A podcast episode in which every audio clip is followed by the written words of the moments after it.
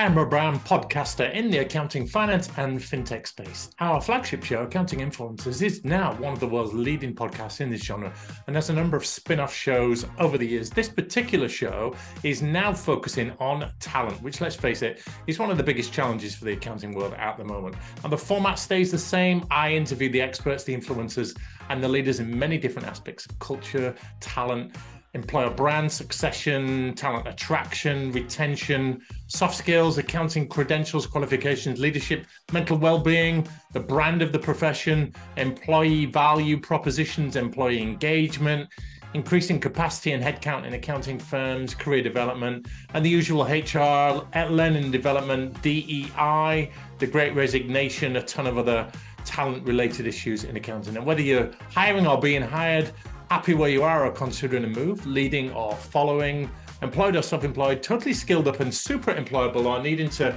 refresh your skills, sharpen your personal brand, this is the perfect podcast for you, accounting, finance, and tech professionals to stay competitive, relevant, and informed about all things talent in accounting. So let's get moving with today's show.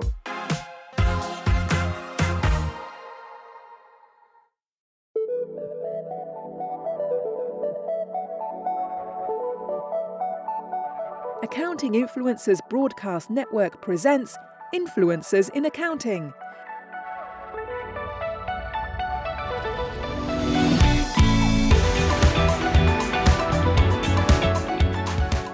On behalf of the Accounting Influencers Podcast Network, I'm Rob Brown with a part two interview with the legend that is Ron Baker. Hello, Ron. Hi, Rob. Nice to be back. It's wonderful to have you back with us, Ron. In part one, let's just summarize for our listeners who haven't heard that show the challenges that we pose to the accounting profession and how we propose going about solving it. So just put that into a couple of minutes summary for us, if you would. Well, we talked about, I think, the biggest challenge with the accounting profession, and I'm talking at a very macro scale, is relevancy. Uh, we need to restore relevancy. And I, I think it's hard to do that when we're servicing so many customers on a fee for service treadmill. So I think we need to get back to why we entered the profession in the first place, which is to help people, whether those people are individuals or whether those people are in a business or both. Uh, that's why most of us join the profession, and I think we're falling down in in that in in that purpose. I really do because we've got too many customers. Relationships don't scale, and I know it freaks people out when I say that because we all want a scalable business. I'm not saying a business can't scale. I'm saying relationships are hard to scale you know, it's hard to know what what's a Dunbar number, you know, more than 50 or 75 people. But if you think about your close circle of friends, I mean, it's it's going to probably be fewer than 10 that you really know at a very very deep level.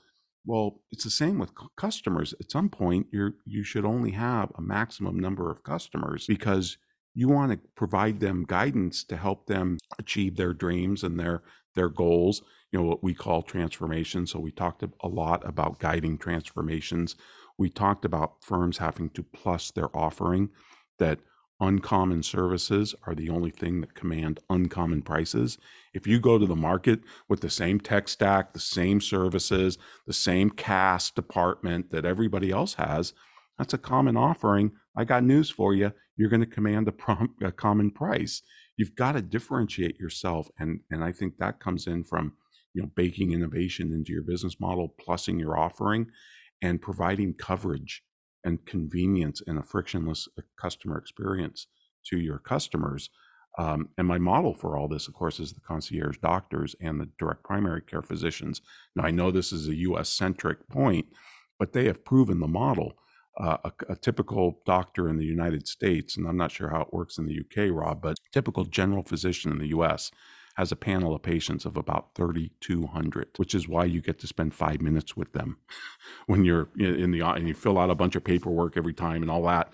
Um, concierge doctors and DPC doctors have a panel of patients that maxes out somewhere between 500 and 600. They can spend more time with you and they can keep they can keep you healthy. This is why I like the analogy with the medical profession. Doctors are there to keep us physically healthy, not just to cure us when we sit when we're sick and present with some issue, but to keep us healthy. And in order to do that, they need to spend more time with you and get to know you and family history and all of that. But what are CPAs there for? Well, keep people financially healthy. So it's the same thing. We're both in the same business. We just are dealing with this different aspects of people's wealth, their health. We talked about the continuum from client service through to client experience, through then to client transformation. And at the fulcrum of this, the hub of this is the accounting profession. And so many people call it an accounting industry, but the profession the accountants, the CPAs themselves, they want to be seen like legal professionals or medical or healthcare professionals because they've earned the stripes, they've got the degrees, they've got the qualifications. And there's a wonderful quote in your book, Time's Up. We talked a bit about this in the last podcast we did with you. We commend it again to our listeners on the move to the subscription model and the fight for relevance for accounting firms. This quote by Michael Hammer says a professional is someone who is responsible for achieving a result rather than performing a task. Just explain that to us and how that pertains to the accounting profession, Ron. Yeah, I think this is an absolutely profound definition. You know, a profession, I, I think it derives from the Latin professio or something, but it, it means that you, you profess something, you stand for something as a profession. And what all professionals are responsible for doing is creating a result. It's not about the products and services we sell, it's about the result. So if you think about a plastic surgeon, you know, what's the result of a plastic surgeon? It isn't certainly to put you under the, the knife for four hours, it's to enhance something about your body. Um, all, all professionals are responsible for a result. And yet, when you look at our business model, it treats us more like day laborers. You know, clean my gutters, walk my dog, mow my lawn, you know, and everything that we're, we're going to charge for every little service that we do. Um, we need to stop this it's customer abuse. We're there to provide a result. And to me, that means a transformation.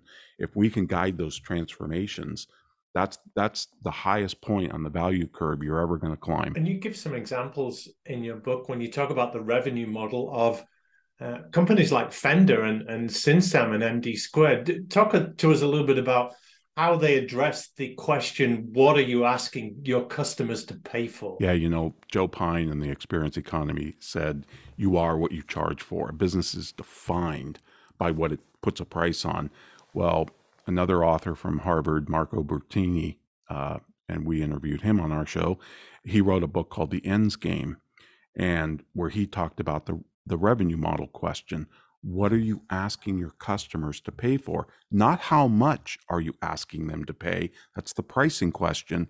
This is the revenue model question. And I think it's absolutely profound. So when you think about a company like Fender, which is, I think, the largest guitar manufacturer in the world, um, the CEO said, when we sell a guitar to somebody, they're usually very excited. They're going to take lessons. They're, you know, they're all passionate about it. And 95% of them quit within six months. He says the guitar goes in the closet, goes under the bed. He said, worse, they'll gift it to somebody and we'll lose another sale. So I think in 2016, they started Fender Play, which is a digital library, thousands and thousands of videos to help people play the guitar from beginner to intermediate, all the way to advanced, wherever you wanted to go. And during COVID, when we were all locked inside, they gave a free three month trial. Then the first few, I think the first week, they had a million new subscribers. And in 2020, 2021, Fender sold more cigars, uh, uh, guitars than they ever had in their corporate history. And the CEO said, "We're not selling. We're not selling. Um, you know, videos on how to play the guitar. We're not even selling guitars. We're selling musicianship at the level at the level that you want to play." That that's a far cry from saying we're going to track the number of SKUs we sell. No, you're selling musicianship. Well, it's a far cry from selling an audit, isn't it, Ron? For sure.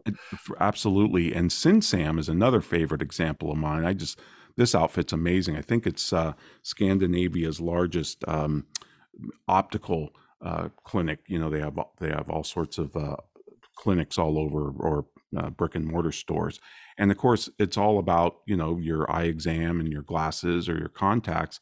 And when they launched, they launched as a subscription I, I want to say it's 150 bucks a month. I haven't looked at it recently, but it's something like that. And all the experts in the business, just like Walt Disney was told when he was going to open Disneyland, all the experts said, this will never work. Nobody's going to subscribe to eyeglasses. Why the heck would anybody subscribe to eyeglasses? and the Synsam founders, and they were all young people. And of course, that's a very staid, you know, sclerotic industry, um, eyewear, you know, it's been around a long time. So it's pretty mature you know there's innovation but it not in the delivery to the to the end user And they said, We're not asking people to subscribe to their eye exam and their glasses and their lenses. We're asking them to subscribe for perfect eyesight. Boom. And when you think of it that way, it's like if you need multiple eye exams because you got something going on, it, it, it's covered. It's covered. They're not going to nickel and dime you every time you walk into the store. If your prescription changes, they'll upgrade all your lenses, sunglasses, contacts, whatever. It's all inclusive. It's coverage. It's like it's it's like an insurance policy, but it's insurance with an E. In order to get you to that perfect eyesight, they're insuring that journey. You're going to be covered. Don't worry about it. We're not going to nickel and dime you every time you show up for something. How does it relate to the healthcare industry with the example you gave earlier? Because in the book, you talk about Dr. Paul, a founder, don't you? And, and he really changed things with Plum Health. He did. He's a he's um, what really put the healthcare revolution on the map was MD squared, which is the largest um, general practice, general physician practice in the United States. And MD squared was started by a guy named Howard Maron, who was the team doctor for the NBA team, the Seattle Sonics. And he said, when one of my players got hurt, I could run out to the court, you know, inject them with something or do whatever, get them back in the game, right, as fast as possible. And he said, why can't I do that with my patients? He said, because I have 3,400 patients and I can't spend enough time. Is I knew everything about my players. I knew their family history. I knew what drugs they were taking. I knew everything about them, but I don't know that same level of detail because I have too many patients. So he started MD squared. And get this, Rob, he limited each doctor to 50 families. That's it. Maximum. Once they they cap out, they hire another doctor or, you know, you go on a waiting list. Now, their price, and this is in 1996, their price was $32,000 to cover a married couple per year. And it was like five grand a kid for a year. And now, of course, they're obviously going after CEOs and the top 10%, you know, people that have more money than time, because they said, we're going to create a, a, a great experience. When you come into our offices, there's no waiting room. We'll lock the door behind you. If you need to make phone calls, you can do whatever you want. If you need a specialist, we'll walk you over to the specialist and sit down through that consult. They just upped the game dramatically. Then in about 2009, 5, somewhere in there, uh, the direct primary care docs come along, like Dr. Paul. They're not going after the top 10%. They're going after the middle class and even below. So their price point is lower. They have a different strategy, different positioning. I, I think of it as like a, you know, Ritz Carlton Four Seasons versus, say, a Marriott Courtyard. And Dr. Paul is charging about a hundred bucks a month. Now, that, well, that's the price of a, a cell phone, and you get access to Dr. Paul. You're subscribing to his practice, which means you can text him; he'll respond instantly, practically. You can email him. You can get same day appointments. He'll come to your house, your office, um, and he'll know everything about you. The average visit is about an hour and a half, not five minutes. It's about an hour and a half. Um, these doctors are revolutionizing the, the healthcare industry. And that's the point, Ron. He knows you. There's some intimacy about that, isn't there? And MD squared, when it started, and by the way, Rob, this is a great story. I can't believe this is such serendipity. I met a gal at the Scaling New Heights conference this past June oh, yeah, in Joe Orlando. Yeah, yeah, Joe Woodard. And she came up to me. She goes, "You were talking about MD squared." I, she goes, "I couldn't believe it." She goes, "I was their bookkeeper." I opened up, I, I, did their chart of accounts. I opened up every office. I worked intimately with their CFO. And, and what, what's amazing about that is she said, we would get these checks from customers and it would be for like, you know, probably three grand, right? The monthly subscription price, whatever it was. And she, she would ask the CFO, where do I code this? What did we do for this patient? And the CFO kept telling her, we don't, we do whatever the patient needs. Just code it to revenue. This is why GAAP, GAAP always wants to match something, the cost and the revenue. You can't do that in subscription because you're kind of covering anything that the practice is capable of doing. You're covered. There is no fee for service. You're not coding anything. And she goes, it blew my mind. She goes, I couldn't, I, and, and it blew mine too, Rob. And I have to say, when I wrote Pricing on Purpose in 2008, I believe, um, I wrote about MD squared because it was, um, you know, relatively new at that point, and even I was 12 or 10 years behind the curve. But I called it retainer based medicine. I didn't even have the adequate vocabulary to describe its business model. No, it's not retainer based, it's subscription based. Part of what you're, a big part of what you're paying for is just knowing that doctor's there when you need them. That convenience, that peace of mind. Accountants can do the same thing. Well, can they? Because accountants listening will be challenged by this message because they'll want to apportion everything to a code. They deal in black and whites and binary, and everything must fit, and checks and balances, and everything's accounted for. And in a way, that's their strength. But it, they're bound then to that code, aren't they? So, talk to us a little bit about KPIs and how they can start to change their thinking on what's really important these key performance indicators yeah one of the things i love to do when i when i talk about this topic to a group of accountants is the very first slide I put up is the traditional income statement and then a subscription business model income statement. Because once an accountant sees the income statement, they get an idea for how the business works. And the amazing thing about the income statement for a subscription business is it starts with beginning annual recurring revenue or monthly, depending on the period. And then it backs out churn. So the number of customers that you lost and the revenue that they accounted for, that's subtracted out and then it codes recurring expenses like labor rent technology you know all of that and that but then it breaks out sales and marketing and the reason it does all this is because of course the kpis are completely different and and then it it, it shows the the new arr for the period and then it ends with the ending ARR. So the income statement is forward directed. And if it's a product company, even the cost of goods sold are forward directed. And this is this is what violates every managerial accounting principle in the world. But from this is why so many subscription business models do pro forma statements because they they say, look, here's the GAAP statements from the auditors, but they're crap. Here's how we think the business is doing, and then they they lay out an income statement like like the one I show. And the reason they do that is because one of the big metrics to analyze a subscription business is cost of customer acquisition and uh, you know versus customer lifetime value. So when an outfit like Andreessen Horowitz, the venture capital firm, wants to evaluate and value a, a subscription based business, they have a whole list of metrics that they use. And of course, monthly recurring revenue, churn rate, all of that.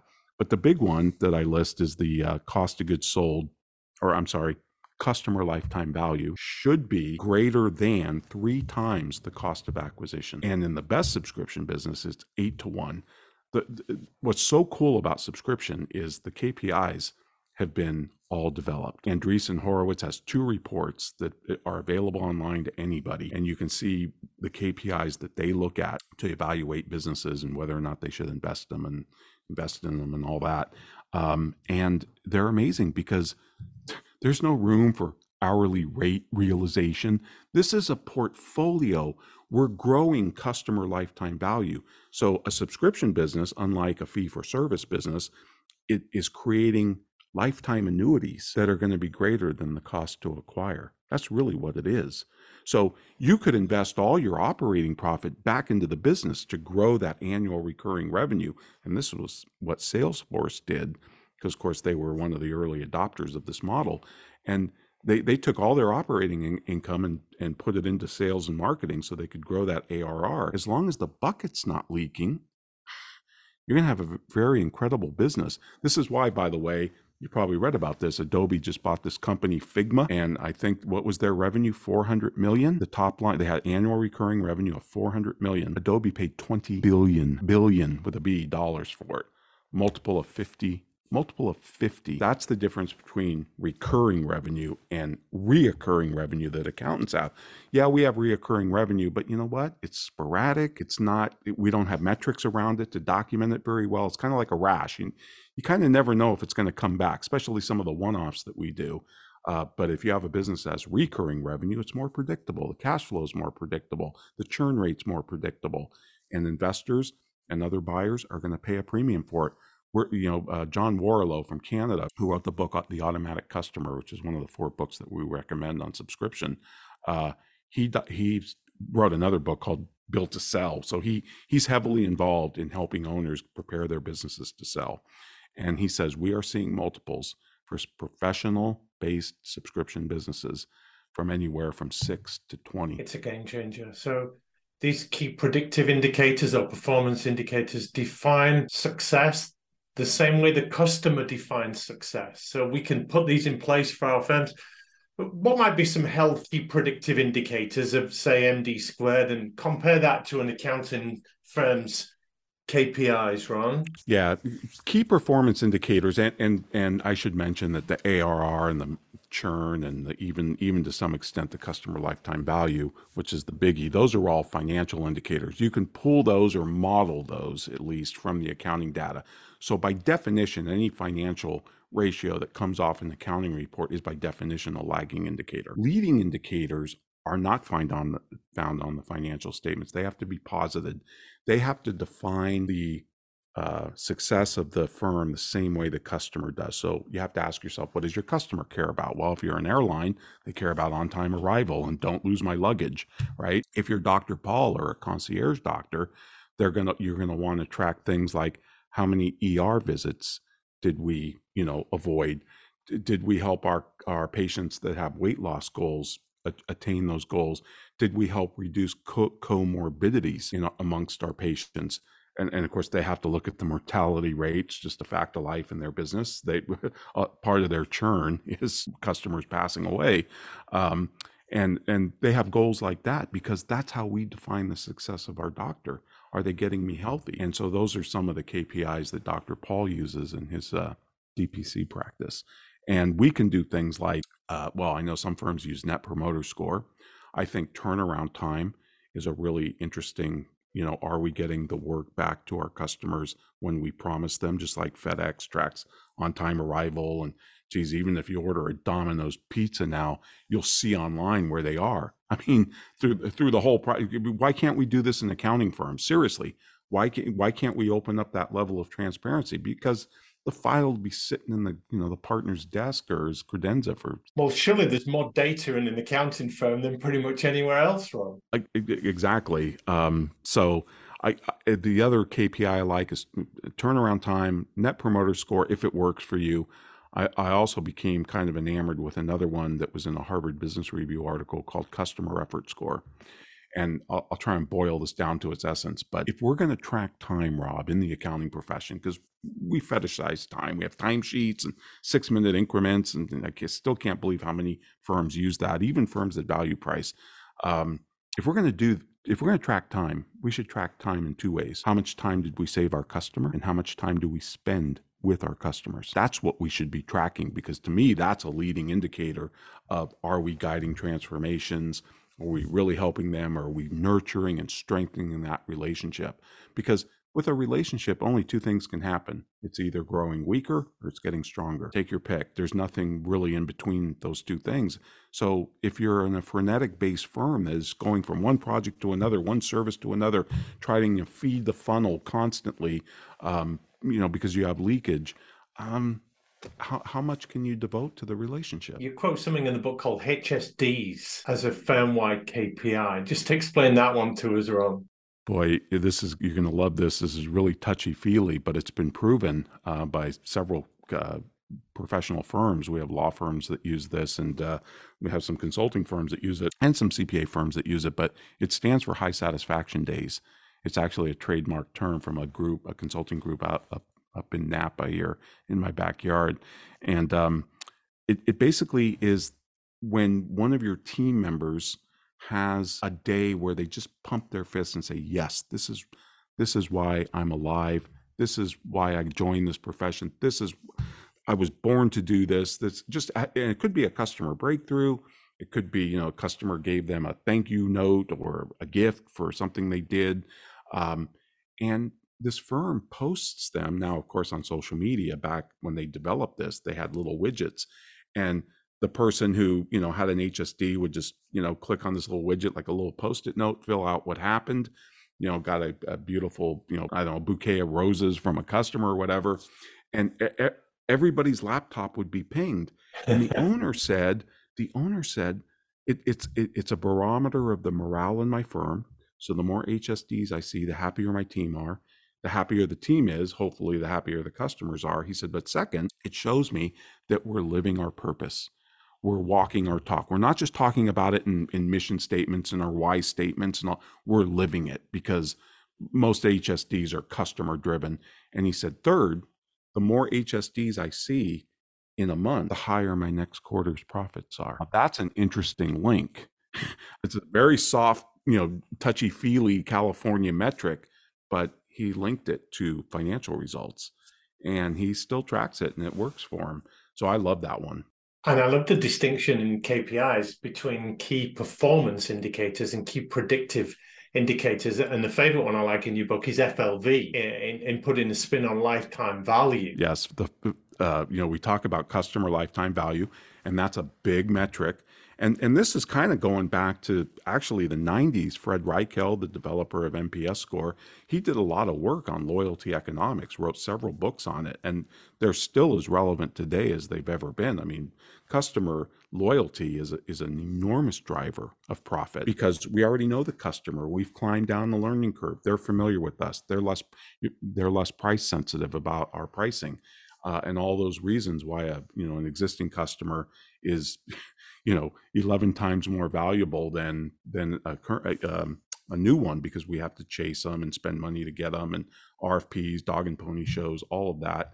So, but the FLV asks a different question. What is the firm's lifetime value to the customer? Now, this is a question that Apple and Intel and other companies are masters at because the way they the way they uh, manifest this is Intel said, and this was Andy Grove, this goes back to Andy Grove days. He said, We want Intel's revenue 100% to come from products that didn't exist three years ago. Now, I'm not suggesting accountants could do that. I don't think they could, but Apple wants 50% of their revenue from products that didn't exist three years ago. Um, that's an innovation curve that that forces you to think about how can we add more value to our customers.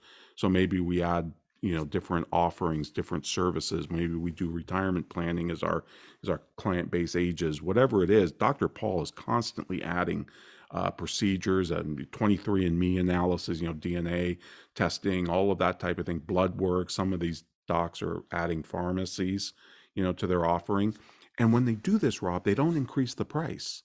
They not at least at least not directly. There's no correlation between innovation and the pricing those things have been separated. Now, that doesn't mean that they don't have price increases. Of course they do, just like Netflix and Amazon Prime does, but it's separated from the day to day activity. Ron, this is great stuff. The accountants are listening, half of them are going to be saying, Yeah, we want that in our firm, but the leadership won't go for it, or I don't have a voice to drive that kind of change or even get them thinking about it.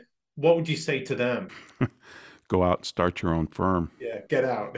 Yeah get out because you know it, it, the, the big misunderstanding of our time is is the idea that you know facts and logic are going to work with people that aren't motivated to change. This business model is going to be for the rebels.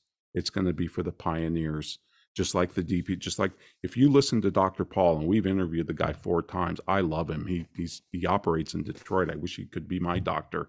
I love the guy. You can just tell he's got this incredible bedside manner. You can tell he cares deeply about his patients and creating, um, you know, safe, caring, nurturing uh, customer experience for them. It's just amazing how they have upped the game from the you know, sitting in a waiting room with the clipboard, filling out the same, you know, 50 pages of questions.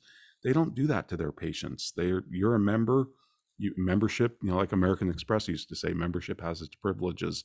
And, uh, you know, I just think that's the model that we need to go to because that this is why we got into this profession. Baker, this has been terrific. Thank you so much for sharing Time's Up. Uh, it's a groundbreaking book. It's saying a lot of things that are happening in other sectors, but it's clear the accounting profession is perhaps lagging. They haven't got as much of the early adoption as they could do. Maybe they feel they don't have to change or they don't want to change. But it is a manifesto to change. And what would be your hope as this book comes out over the next few weeks and hits the profession in 2023 and beyond, right? Wow. Well, you know, uh, Paul Dunn, who start, you know, we've divided the book up between what we call kind of tongue in cheek the, the keynote and the workshop. Because every time I worked with Paul, he would come out and do the keynote. He'd be the inspirational, big idea, you know, incredible, passionate message. And then I would come in and do all the boring, you know, spreadsheet crap. And so he does the first part of the book, which is the keynote, and it's incredibly inspiring. He's talking about legacy, living your legacy, you know, in, in the, the in a way that only Paul Dunn can do. Uh, it's just He is. He's just absolutely brilliant. And then I come in with all the, you know, KPIs and the income statement and talk about marketing and positioning and strategy.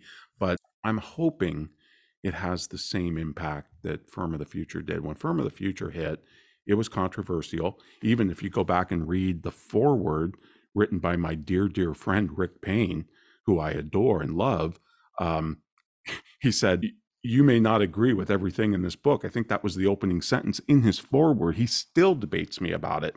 Um, but it, it, it changed the conversation. And I'm hoping that Time's Up does the same thing. It changes the conversation, it asks the right questions, and it poses a different vocabulary. Because I really do believe if you want to change a conversation, you need to change the linguistics. All change is linguistic. It starts with linguistics. I'm not saying that words are everything, but the words we use are really powerful. When Walt Disney started Disneyland, he didn't call them customers, he called them guests. He didn't call them staff, he called them cast members, his employees. Um, this made a huge difference. And those words are used to this day in Disney parks around the world in all different cultures.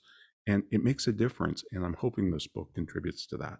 Yeah, well, it's bold, it's courageous, it's declarative. We commend the work that you and Paul Dunn have put into this to the accounting profession and hope that is a, a, a, call to arms, if you like, in their fight for relevance in this crazy world that we live in. Ron Baker, thanks so much again for your time today. Thank you, Rob. Enjoyed it.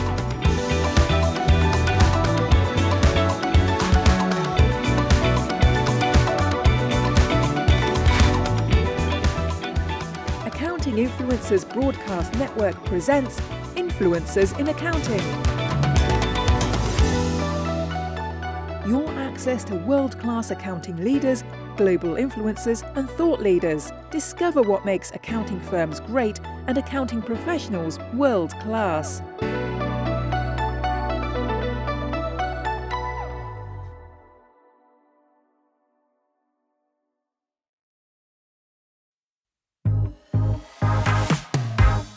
Thank you for listening to this new Talent in Accounting podcast. This is a relatively new show, but already has over a thousand listeners. So we appreciate you tuning in and sharing the show with your connections. If you have a potentially good guest you'd like to see on the show with some great insights on talent, reach out to me on LinkedIn with a message and we'll follow them up. And as we build this show up, we're looking for a couple of sponsors for whom talent and the accounting finance space is important loads of great opportunities to get your brand out there and share your key messages and even get some of your own guests on the show. Again, drop me a message on LinkedIn to tee up that conversation. And for great podcast content elsewhere, make sure you subscribe to our main show. Accounting Influencers goes out every Monday. And join the 40,000 listeners in 150 countries for brilliant interviews with the top leaders, experts, and influencers in the accounting and fintech world. Finally, why don't you join us and our community with some conversations at our next virtual speed networking session? These are now taking place every two months for accounting, finance, and tech professionals. 75 minutes of speed dating, great discussions, raising your personal profile, making new connections. Go to accountinginfluencers.com to register your free place for our next event. Thanks for tuning in. Have a great day.